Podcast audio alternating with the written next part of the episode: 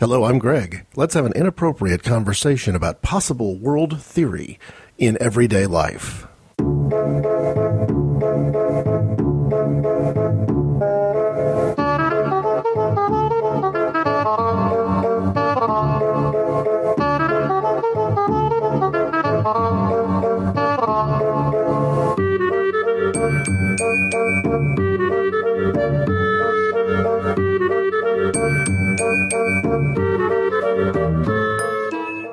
I wonder what topics might come up on the weekend of 9 11.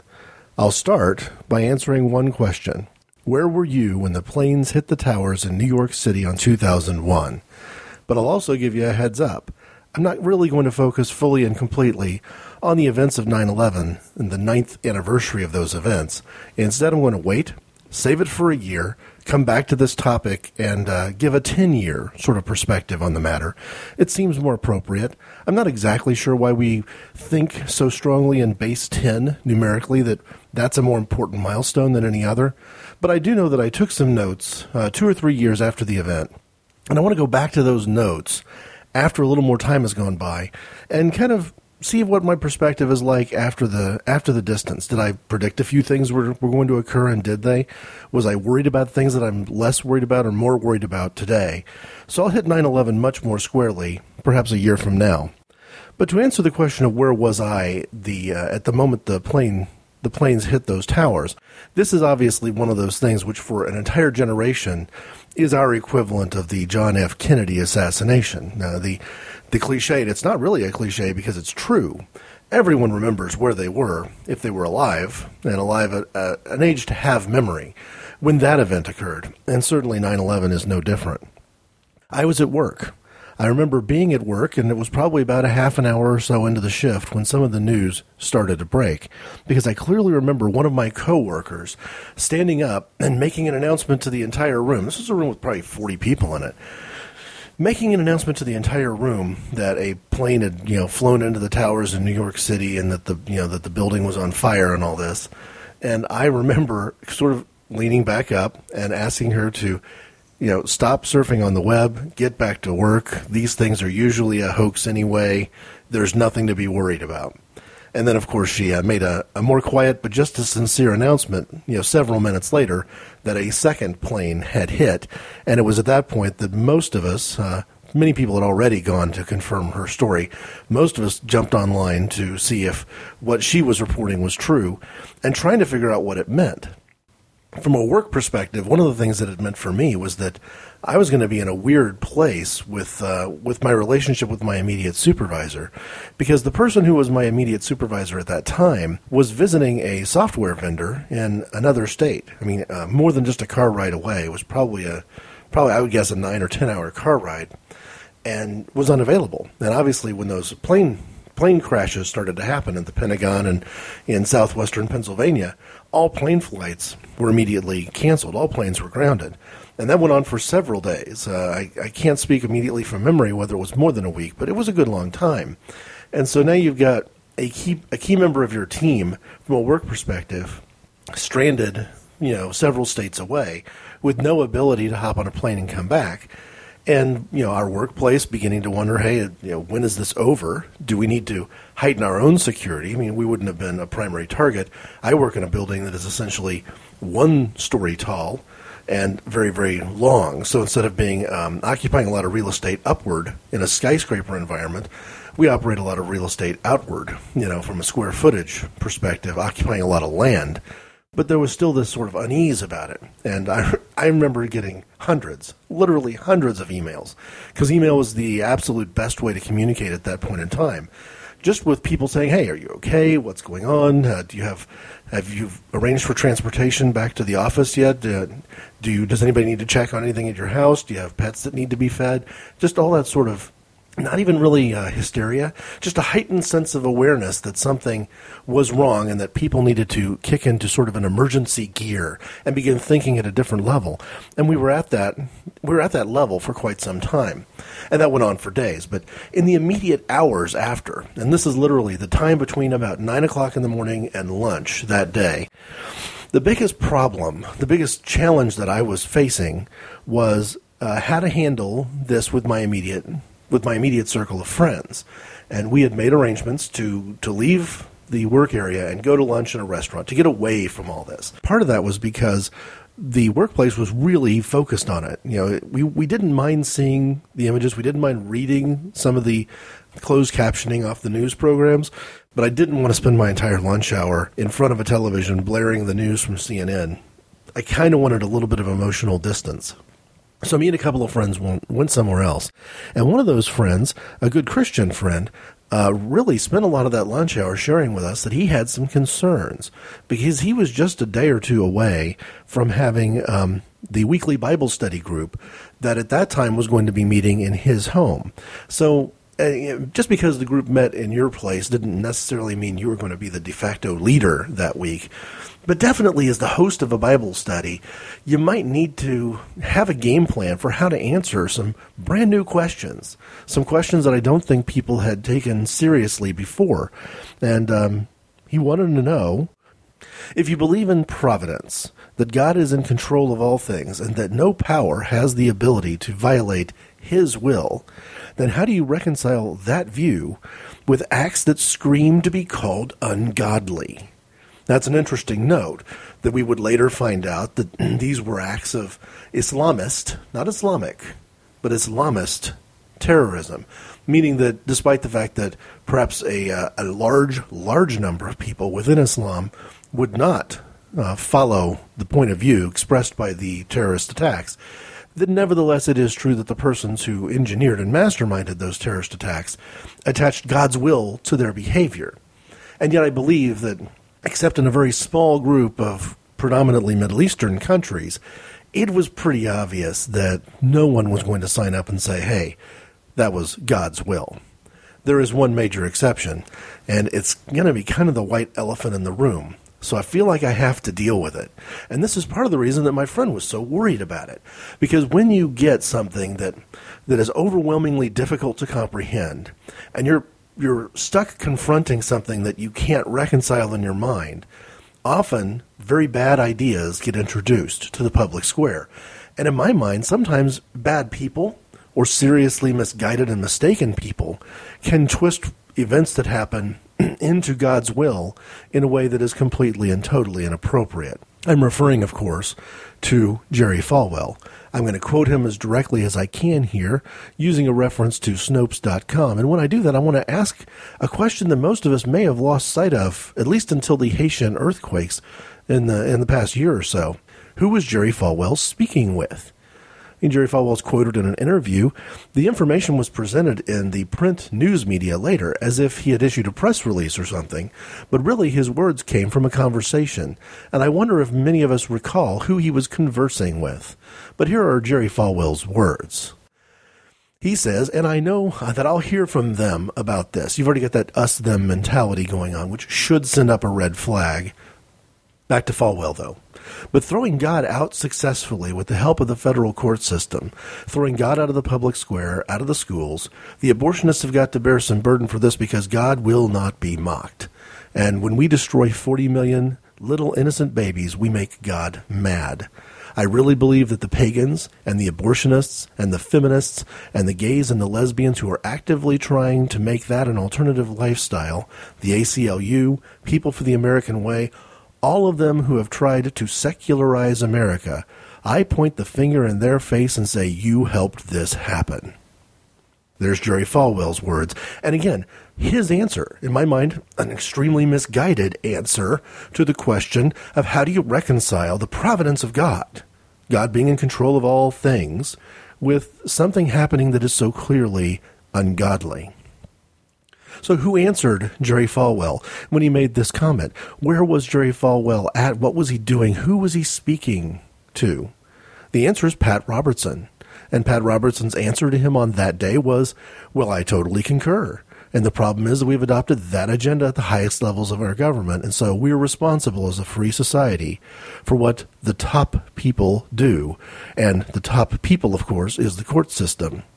And then their conversation went on from there. Now, each of these men issued a retraction, but you know what the truth is? We get used to each of those men making these kinds of very hate filled statements and then later uh, backpedaling and issuing a retraction. And I've often wondered, in the case of Jerry Falwell, I think the pattern only ended with his death. I, I firmly believe this pattern would have gone on and on and on the longer he lived and the longer he used the bully pulpit of his television program, the Pat Robertson 700 Club television program in this case, and uh, his university connections to continue making these sorts of statements. My issue with it, of course, is that I believe that on one level, Jerry Falwell got this thing completely and totally wrong. And the biggest issue with it is the how unauditable their opinion is. Anyone could stand up, point a finger at those events, and attach their own list of pet special projects and, and say that because this happened, it's God's will, and it's God's will because the things that I care about have somehow been compromised, ignored, or violated. How would it be any different for a, a, gay and lesbian alliance to stand up and say that those towers being attacked, being hit by planes, the Pentagon being hit by a plane, the other plane crashing, were all because of the way the United States of America has refused to allow, you know, people to be well the the uh, the Shepard case in Wyoming that I mentioned in the third episode of this, where we've allowed violent and, and fatal gay bashing to occur virtually unchecked. And that's why the planes hit the towers. Or anyone could come at it from the angle of, well, yeah, the uh, expansion of the U.S. military, the, the continued maintenance of the military industrial complex more than a decade after the end of the Soviet Union, yeah, it's God's will to, to let us know that these planes hitting those towers are a domestic act of military aggression because God is letting us know that the great threat facing the United States is not old school military aggression, it's new urban terrorist sort of military aggression. It's very easy to put words in God's mouth and it's incredibly sinful. And my biggest issue with Jerry Falwell was not that he had a pulpit with which to speak these things in the first place. This is a free country. You can't control that. My issue is with the fact that those who criticized Falwell did so with such firm gloves on.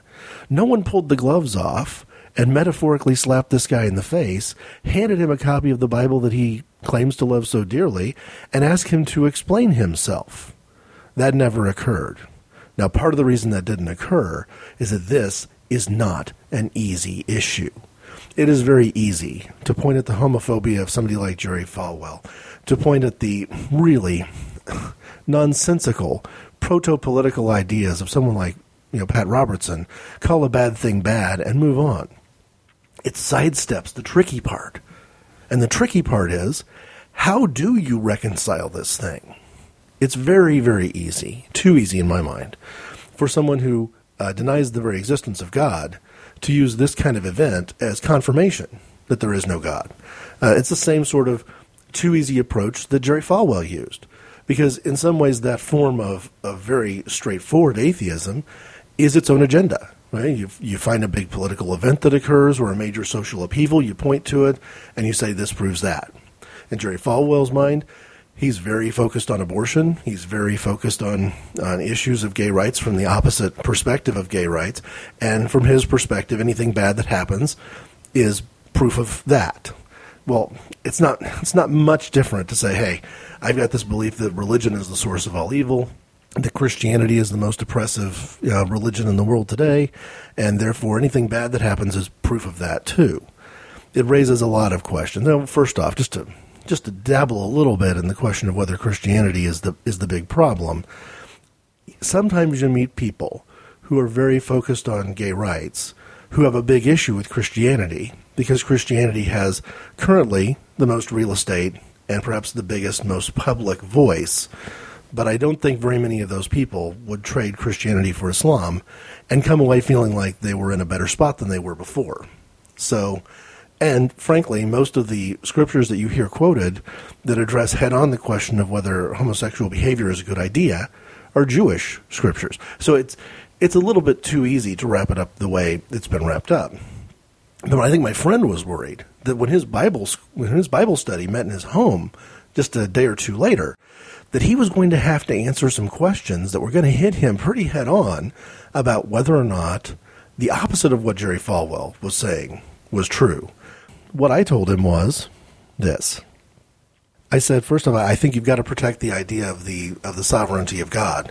That that providence to me is not is not one of the things that we're going to chip away at.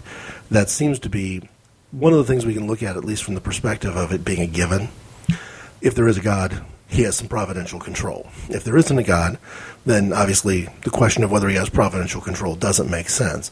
So if you go down the path of, well, okay, if you've got a group of Christians, you believe there's a God, providence is, is not the piece where the questions need to be asked.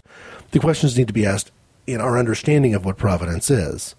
So, first off, he needs to tell everybody this is a good question. I don't take issue with the question. I did take issue with a lot of the answers, Jerry Falwell's being a prime example, but the biggest issue there was Jerry Falwell was presuming to read the mind of God. He was making a this is that logical fallacy. And it all came down to how important it was to Falwell that God be punishing us. My answer involved a very different approach and probably had as much to do with theoretical metaphysics as with theology. But to me, both of those are really important parts of how I see the world. Possible world theory is how I understand both providence and prayer. And over that lunchtime on September 11th, 2001, possible world theory is how I told my friend he needed to explain what was going on and how he could reconcile God's will and God's love with 9 11. I'll get into more detail about exactly how that works in a moment, but this seems like the appropriate time to take a quick break and introduce our different drummer. This week, film director Richard Linklater.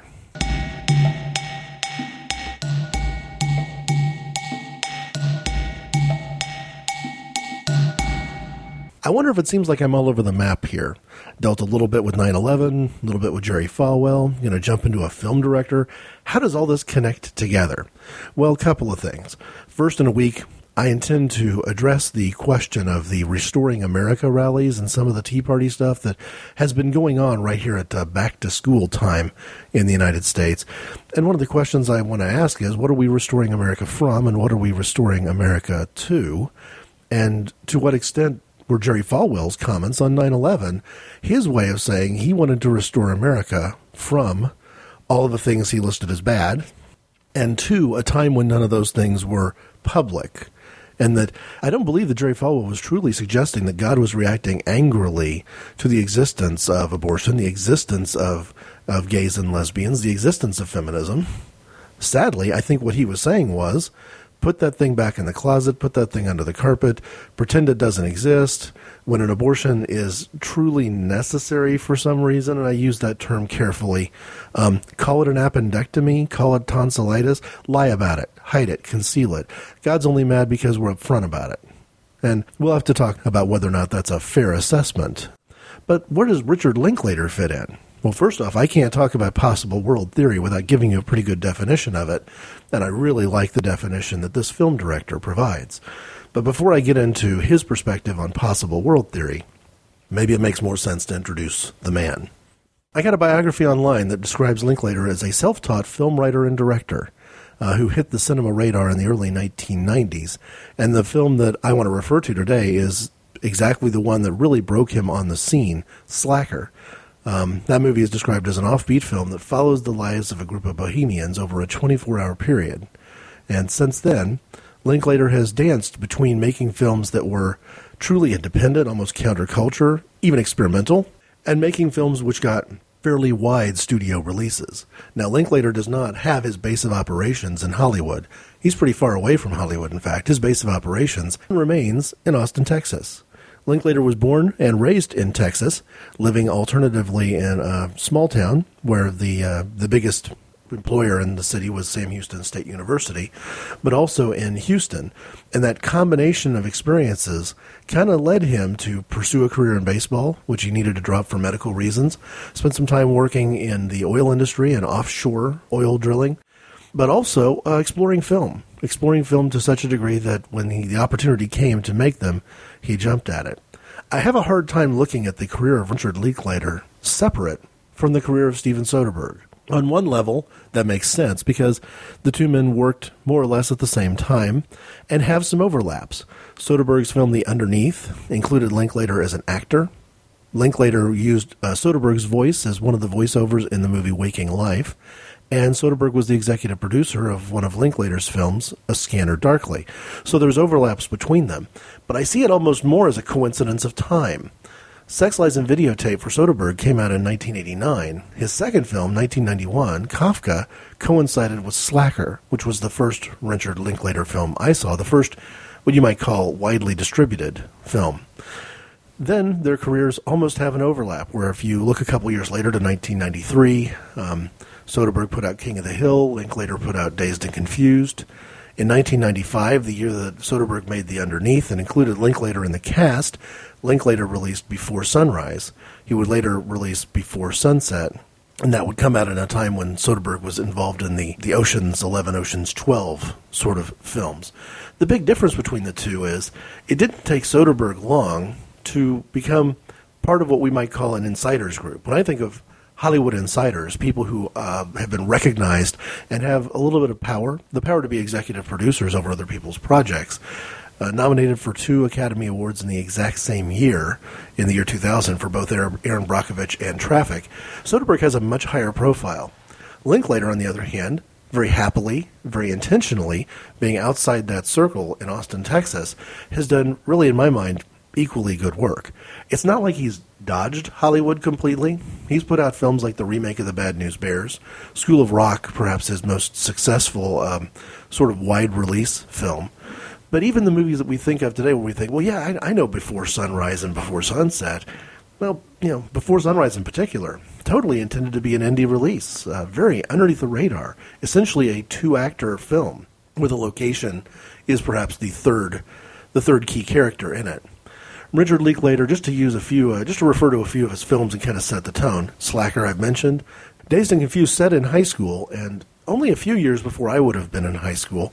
Uh, kind of the wild and crazy, uh, you know, high school team cheer- uh, cheerleading squad, drug culture involved in that. Really trying to capture a day in the life or a, a few days in the life of the high school culture of the 1970s.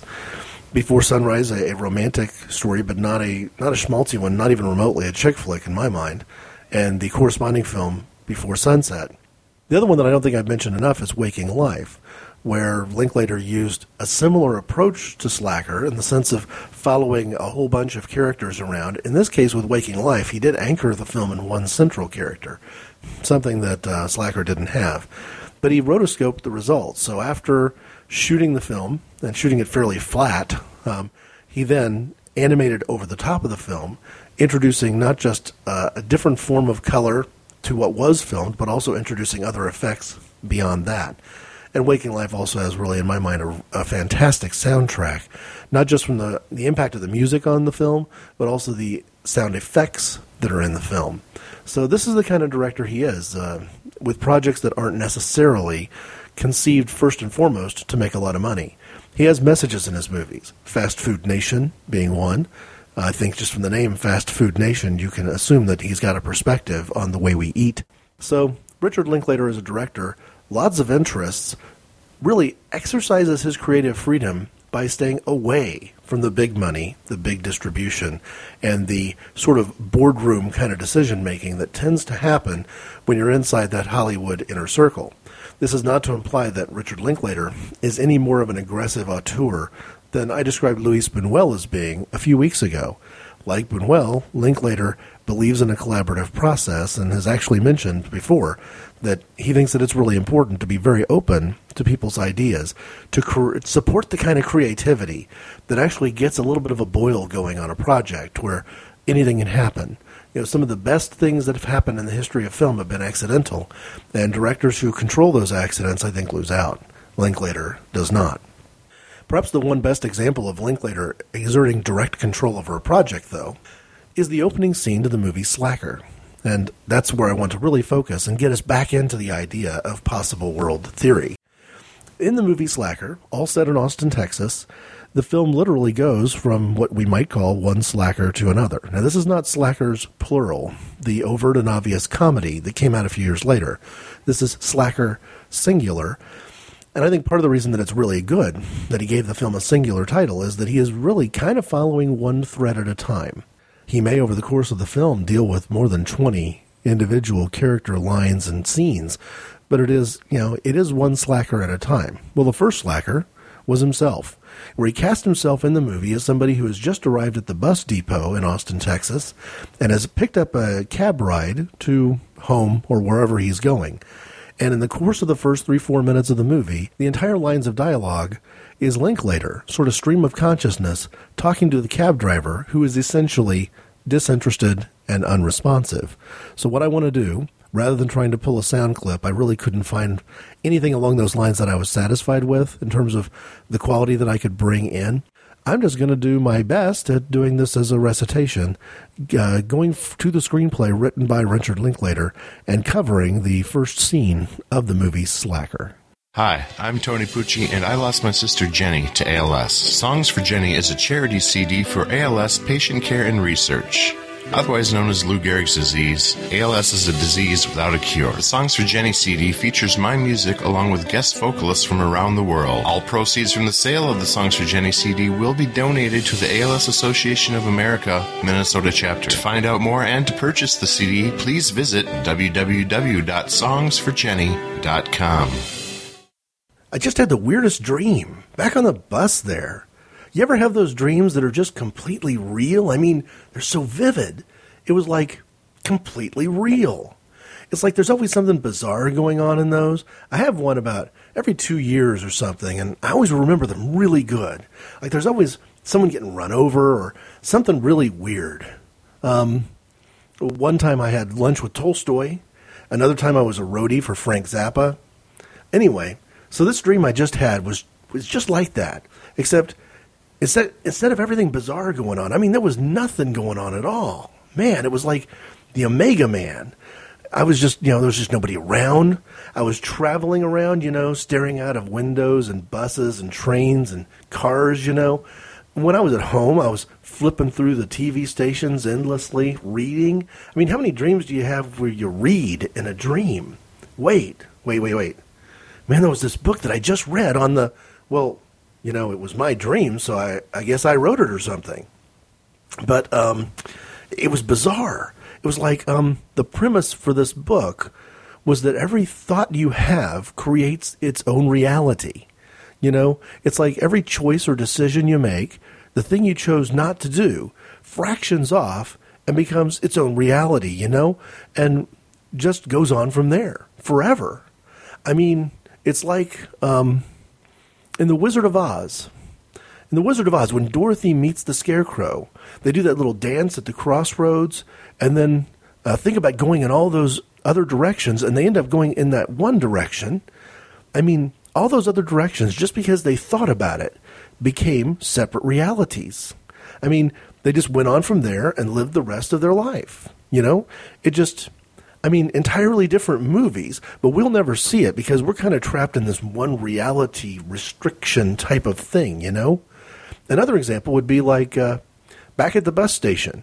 You know, as I got off the bus, the thought crossed my mind, you know, that just for a second about not taking a cab at all. But, you know, like maybe walking or bumming a ride or something like that. You know, I'm kind of broke right now. I probably should have done that, probably. But um, just because the thought crossed my mind, there now exists at this very second a whole other reality where I'm at the bus station, you know, and you're probably giving somebody else a ride, you know. And I mean, reality this reality thinks of itself uh, thinks of itself as the one only reality you know but at this very second i'm back at the bus station just hanging out probably you know thumbing through a paper you know or probably going up to a payphone you know say this beautiful woman comes up to me and she starts talking to me you know and um, she ends up offering me a ride. You know we, we end up hitting it off. We play a little pinball and we go back to her apartment and she has this great apartment you know and i move in with her. You know i and, and see, if I have a dream some night that I'm with this strange woman I've never met, or I'm, uh, you know, living at some place that I've never seen before, see, that's just a momentary glimpse into this other reality that was all created back there at the bus station. You know, gee. And then I could have uh, a dream from that reality into this one. Like, this is my dream from that reality. You know, of course, that's kind of like the dream that I just had there back on the bus you know, the whole cycle type thing. Man, should I should have I should have stayed at the bus station.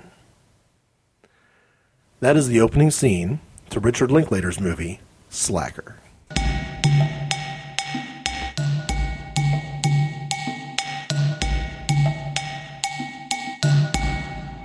I've mentioned before that sometimes we tend to divorce ourselves from some of the scientific theories that are out there, especially the more unusual the theory. That we act as a society as if some of that stuff over there is just science and it has nothing to do with my everyday life. This is maybe even more true when the thing that's challenging me in my everyday life is religious or theological, because not only are we motivated to keep difficult and theoretical scientific ideas at an arm's distance, we also, sadly, I would say, have this tendency to believe that we should keep religious ideas separate from scientific ideas as well. So we have sort of two hands keeping things separated, which I think really need to be brought together, especially if we're going to understand some of the potential nuances of how to explain 9 11 in context with the providence of God. Once again, Jerry Falwell got this thing wrong.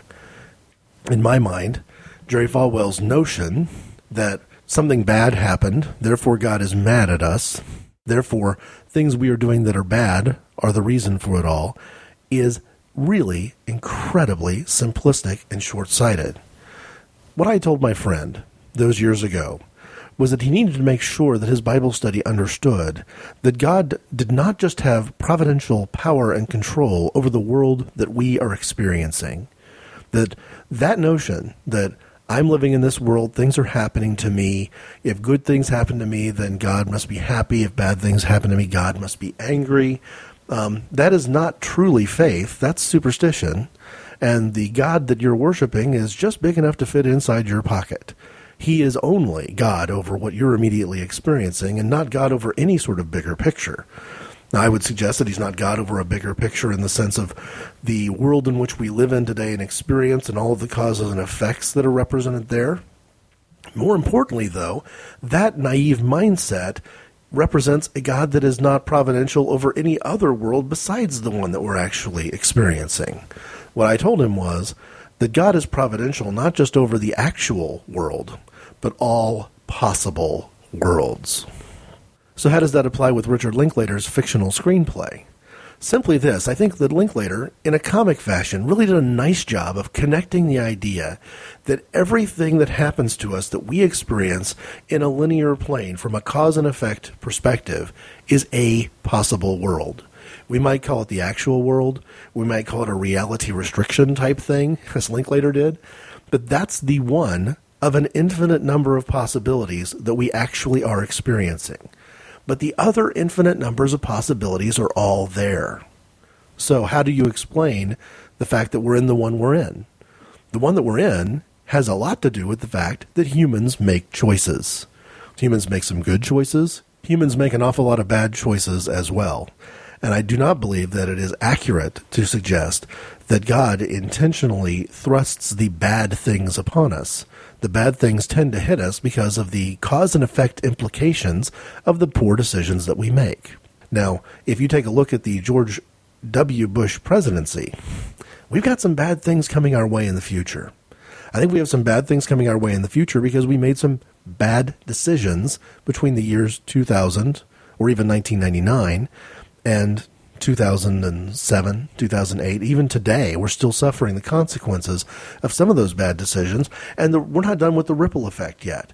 We have treated people in a certain manner, and people are going to respond to us in a reaction to the manner in which we've treated them, and we're going to react to their reaction in a certain manner, and these things are going to spiral to a point where we might end up with a really exciting, good, happy development or we may end up with some consequences that we're going to look around at each other and say, hey, I can't explain any of that.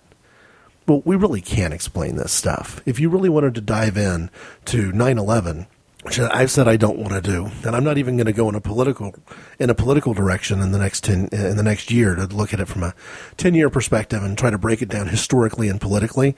But it's not that hard to find historically and politically the roots of the hatred we're dealing with. I sometimes think it's naive when people only look back five or ten years for it. You've got to go back deep into the 1940s and 50s. But it's not hard to find the roots of some of these things where some decisions were made. And not even just the decisions themselves, but how insensitively the communication of those decisions were made that spiral into somebody gets a certain amount of hatred in their mind, they lash out, they get a negative result that reinforces the hatred, and you end up with events. What I am saying, though, is that every single one of those moments had a different possible world. It had a possible world where we made a completely different decision, politically or historically, a possible world where we picked a different president, a possible world where we hired a different person to be in charge of, of, internet, of international intelligence, either at the CIA or within the military. All of those sort of things are the really obvious examples. Possible world theory is much more detailed than that. i have mentioned once trying to explain this concept even to people who are responsible for being salespersons in a retail store to say, you know what? How tightly you tie your shoelaces could easily be your live and die decision. Because what happens if you get hit by a bus later that day because you, in, in a lot of uh, pedestrian traffic, decide that your shoelaces are too tight, it's really bothering you, and when you lean down to retie your shoes and to loosen them up, someone doesn't see you, nudges you into the street, bus hits you head on, and you're dead. Now, obviously, you died because the bus hit you. And it may be true that the bus hit you because somebody inadvertently knocked you into the street. But why were you invisible to that person? Why did they miss you? Did they miss you because you were crouched down retying your shoelaces? And why were you retying your shoelaces? Because you tied them too tightly in the morning. That moment, that decision, which, hey, maybe the way you tied your shoelaces was because you were in a big hurry and you hit the snooze bar, and maybe that goes back to the snooze bar. Or maybe what you had to eat or drink the night before, impacting the quality of your sleep. These are the kind of things I'm talking about. It's not just that we have this cause and effect going all the way backward. If you're not a Christian, I think you have to say cause and effect going infinitely backward. If you are a Christian, it goes backward to a certain starting point. And causes and effects going infinitely forward. But notice I'm describing this in a linear way. Everything I'm describing from a perspective of cause and effect or possibilities, it could be drawn on a single line. That's the naive part my friend was going to have to try to explain to a group of friends and Christian believers how it is that this line could get so messed up. Why God would either intervene at this point on the line and do something that seems to be so incredibly harmful and potentially hateful, or why he would fail to stop someone from doing something on this timeline. But that doesn't represent the idea that truly you have possibilities going all the way up and off the page in a three dimensional way forever, and all the way down and off the page in a three dimensional way forever. At every single one of those decisions what to eat, whether to snooze, um, what to wear to bed, um, which shoes to wear. You, know, you, didn't need to choose shoes with laces. You could have worn you know a different type of, sh- of footwear. Each and every one of those decisions represents a breaking point between a possible world and an actual world. Okay, so that's that's kind of a descriptive mentality, and what I urged him to do is to begin the conversation with people who probably did not have didn't have a real open mind about science, people who were in a grieving or a shock status where they may not be very well equipped to handle such a difficult, challenging concept. But I urged him to start that conversation because it's really important in my mind, even more so from a Christian perspective, to understand what possible world theory means. Possible world theory means that there are an infinite number of causes and effects and possibilities, and that we as humans don't just make decisions on the only timeline we've been given. That notion of the only timeline we've been given is one of the really more naive ideas that I think you see percolating through most Calvinist sort of thinking, where you've got this um, this notion of predestination. It, to me, it doesn't work that way because you may look at one single timeline and say, well, everything that happened was destined to occur, but you're, you're missing all the other possible worlds. And the truth of the matter is that every time we make a decision, we don't just change the only timeline we're on, we change the actual world we were in to it itself becoming only possible now because we made a different decision that has leaped us into a different possible world we're always in what Linklater would describe as the reality restriction type thing. We're always in the world that we're in is actual, and the history of that world is actual, and everything that's happening in the future of that world is actual. But we need to understand that every single time we make a choice, a choice as mundane as whether to turn on the light switch or whether to try to pick a pair of socks in the dark, every single choice, whether monumental or mundane, interacts with a whole realm of possibilities. I'm not going to say an infinite number of possibilities, but a wide ranging set of possibilities where when you consider the possible worlds that each one of us encounter without thinking about it on an everyday basis, and how everyone else encounters the same set, and how those possible worlds interact with each other, I think you're beginning to see it. Because you know what? I could be driving to work today and get into a car accident that is completely and totally beyond my control. Um, the driver could come out of nowhere. It's just I happen to be in the wrong place at the wrong time. His choice from a possible versus actual world, colliding with choices I made about a possible versus actual world, where if I'd picked a different possibility, I might not have been in that particular you know section of the highway, might have been able to dodge the bullet. But at no point does the concept of me making a choice jump into it, because the choices I made had nothing directly from my impact to do with the choices the other person made. So this is an extremely complex thing. But from a Christian perspective, I think we've got to do better than Pat Robertson and Jerry Falwell. We have to do better than to say, hey, bad things happen, God must be punishing us, and say, you know what, there are an infinite number of possible worlds, and it is valid to suggest that the providence of God wants us to make choices, and often choices that are different than the ones we do make. But that doesn't mean that God is not in control of this world anymore because evil crept in. It doesn't mean that God is punishing us because the choice we made had negative consequences. What it means is that there is a near infinite number of possible worlds, and we make decisions that impact which one of those worlds we are living in. But in every single case, God has providential control over every single one of those infinite possibilities. That is where, obviously, I take this beyond even what might be described as metaphysical scientific theory and apply a genuinely theological perspective to it. But to me, that's the worldview that I've I had well before 9/11, and that served me well during 9/11, when a lot of my fellow Christian friends were really struggling to find, hey, what's going on? You know, this is not consistent with what I was expecting to see. Um, this is an evil thing, and all of us, I think, on some level, struggle with the Christian worldview and the problem of evil. Too big of a topic for me to hit today. I won't go there, but I will say though that at no point does the problem of evil, the problem of pain, or any of collisions of culture or any of these things disembowel the providence of God. So, how does the providence of God interact? Um, if if it's all just a matter of there being an infinite number of possible worlds, what does prayer have to do with it? Well, I want to talk about prayer. I want to talk about it on its own. I'm going to wait a couple weeks to get there, but for now, what I will say is that in my mind, the difference between somebody who prays and somebody who doesn't pray. It's not the simplistic notions you might hear as an elementary school student in a Sunday school class about God blessing versus God not blessing. It's it's a little bit different because the choice is always there for you. But what I tend to describe as well, let's look at it from this perspective. We all know people who, no matter what kind of choices are presented to them in life, tend to always make wrong choices. And I really dislike the idea that some political conservatives have that people who are on welfare, people who are perpetually unemployed, people who have a cycle of drug dependency are all either bad people or foolish people or stupid people. I, I strongly disagree with that notion. It does mean, though, that it's probably fair to say that sometimes you meet somebody who has a cycle of perpetually making poor choices. And what the way I would describe it is this if you're in a world, and think of this from the perspective of outer space, you're in a world. What are the worlds orbiting around you? What are the planets that your astronomical abilities can detect?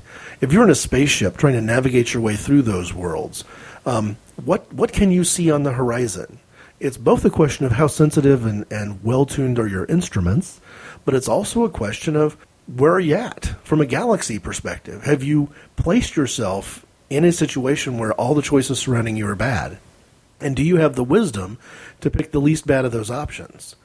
Do you have even a greater level of wisdom to perhaps recognize that there is better choices beyond this one, and even if it's not the least bad option, even if it's somewhere in the middle range of terrible decisions, if you can make that terrible decision and get through it, on the other side of it is going to be a better set of choices for you?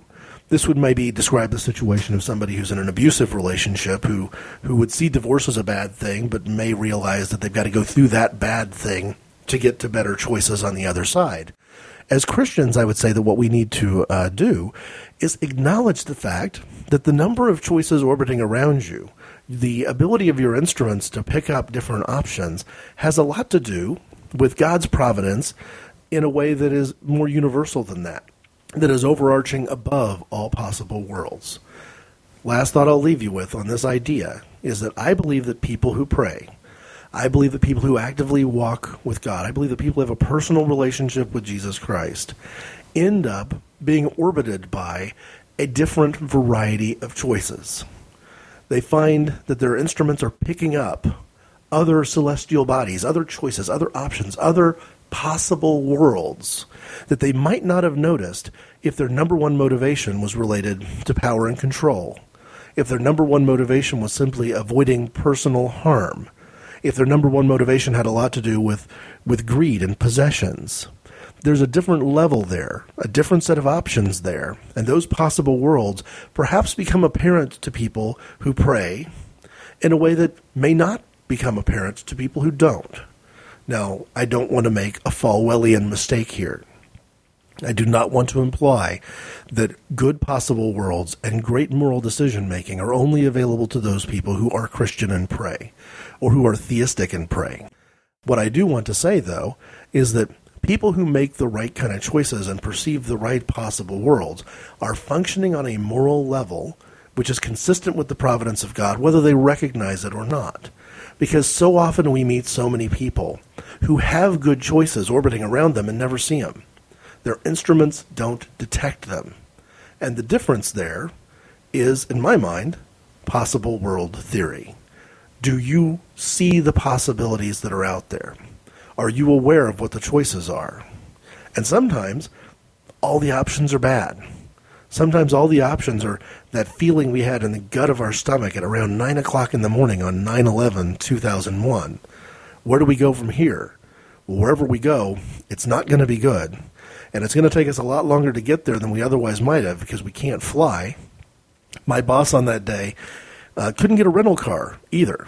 She was stuck in a situation where the the best and the brightest and the locals figuring out that if they had to make a big long business trip that was going to take five, six, seven hours by car, that the quicker you arrange for that rental car, the better off you were going to be because it wasn't completely unpredictable The plane flight was going to be grounded for quite some time.